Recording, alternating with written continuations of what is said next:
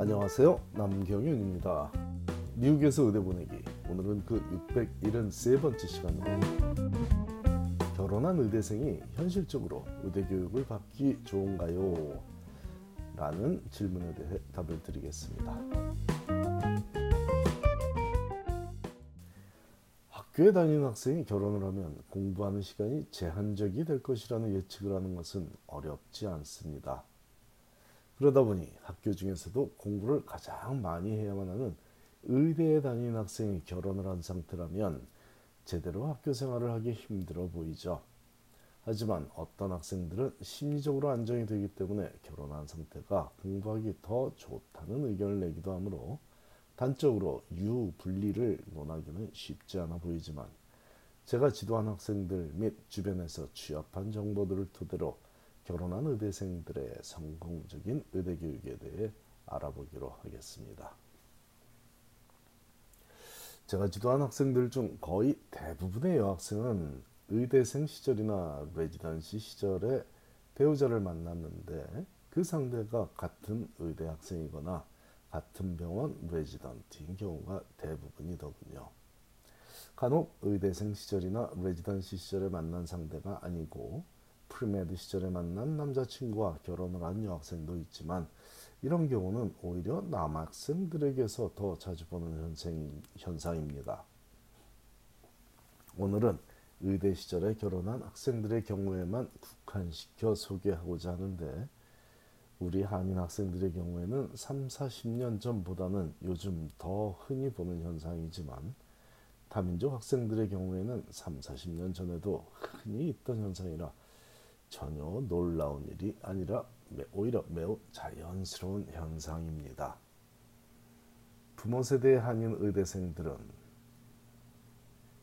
미국에서의 얘기입니다. 미국에서 부모 세대의 한인 의대생들은 즉 약 3, 40년 전 의대생들은 한인 의대생들은 남학생이 의대생이 아닌 아내를 맞아 의대 남학생이 의대생이 아닌 아내를 맞아 의대 생활을 안정적으로 하는 것이 주된 현상이었다면 현재 우리 한인 의대생들은 부부 의대생으로 살아가는 일이 더 보편화된 현상이라는 것인데 이에 대한 자세한 연구 결과는 없지만 제가 시도하여 의대 진학시킨 많은 한인 학생들의 추세를 토대로 전달하고 있으니 완벽하지는 않을 수 있지만 어느 정도의 경향은 알 수 있을 것입니다. 이런 추세는 우리 사회에 널리 퍼진 가정 내에서의 역할 분담이 여학생들에게 조금 공평해져 가고 있으므로 가능해 보이는군요.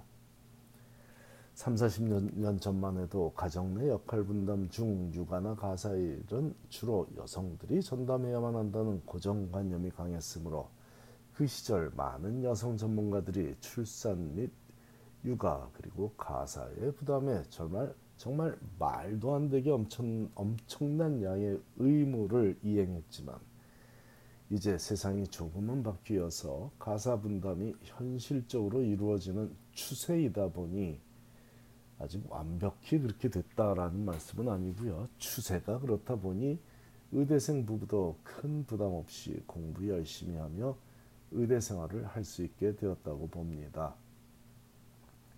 의대생이 결혼 생활을 유지하며 성공적인 의대 교육을 받을 수 있는 조건에는 앞에서 언급한 배우자와의 현실적인 가사 분담이 최우선이라고 믿지만 현실적인 조건이 또 하나 동반되는 듯 싶습니다. 이 또한 정확한 통계자료는 없지만 제가 지도한 학생들의 경우와 함께 학부모들 중에서 부부가 의사인 경우에 그들이 나눠준 경험담을 토대로 정리한 내용인데 가까이에서 지내며 도움을 주는 부모의 존재라고 보입니다. 더 많은 경우에 여학생의 부모가 가까이 있었을 때 성공적인 의대생 부부로 지낼 수 있어 보이지만 남학생의 부모가 옆에 있는 경우도 미국에서는 보기 어렵지 않더군요. 특히 출산까지 하는 경우에는 부모의 도움 없이 의대 생활을 하기 매우 힘들어 보이니 만일 의대에 진학한 자녀가 가정을 이루려 한다면 현실적으로 부모가 얼마나 시간을 내서 도움을 줄 수 있는지 확인해 보기 권합니다. 물론 자녀의 일이라면 모든 것을 희생할 각오가 충만한 우리 한인 부모들이라면 없는 시간도 쪼개내며 어떤 경우라도 도움을 주겠지만 의대생 자녀가 결혼한다면 거의 대부분의 벌어질 일이니 즉 부모의 도움을 필요로 하니 미리 알고 대처하기 바랍니다.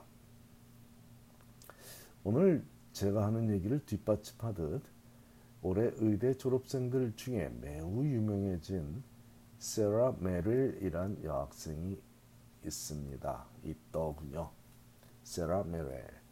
자, 여학생이라는 분류는 맞지만 통상적인 연령대, 연령대의 여학생은 아니 여학생은 아니었던 이 메이어 의대를 올 5월에 졸업한 학생은 달트머스 대학 졸업반 시절에 결혼을 하여 약 12년간 9명의 자녀를 출산했고 막내가 4살이던 4년 전에 의대에 입학한 만학도 중에도 매우 특이한 경우에 해당하는 의대생이었습니다.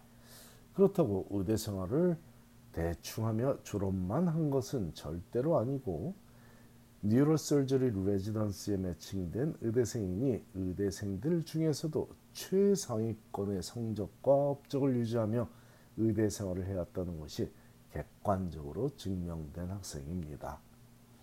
대학을 졸업한 지 16년쯤 지나서도 최고 명문 의대에 진학할 수 있었다는 것도 놀라운 일이지만 신경외과 전공으로 매칭, 매칭되며 뉴로설주리 레지던으로 매칭되며 의대를 졸업하는 것은 더욱 놀라운 일이 아닐 수 없으므로 많은 매스컴에서 그녀를 인터뷰했는데 그녀의 대답이 매우 현실적이더군요.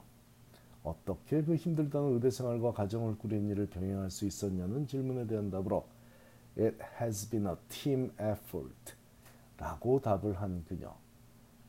그것은 팀으로 뭉쳐서 노력을 했으므로 가능하다는 답을 한 그녀는 그 팀원으로 My husband, my mom and all the kids를 꼽았으니 남편과 엄마, 어머니 그리고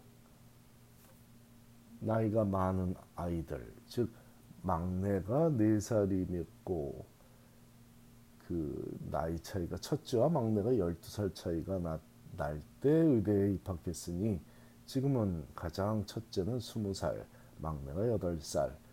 그러므로 큰 아이들이 작은 아이들을 잘 돌봤다는 거고 친정 엄마가 많은 도움을 줬다는 거고 또한 남편 남편이 큰 도움을 주었, 주었다고 했으니 온 가족이 힘을 합쳐 그녀의 의대 생활을 도왔기에 이 엄청난 일이 가능하게 되었던 거죠. 결혼한 의대생의 성공, 성공적인 의대 생활도 사실은 다른 성공적인 결혼 생활의 조건과 다르지 않은데 이는 바로 서로 이해하고 양보하며 격려하는 좋은 배우자를 만나는 것이네요. 감사합니다.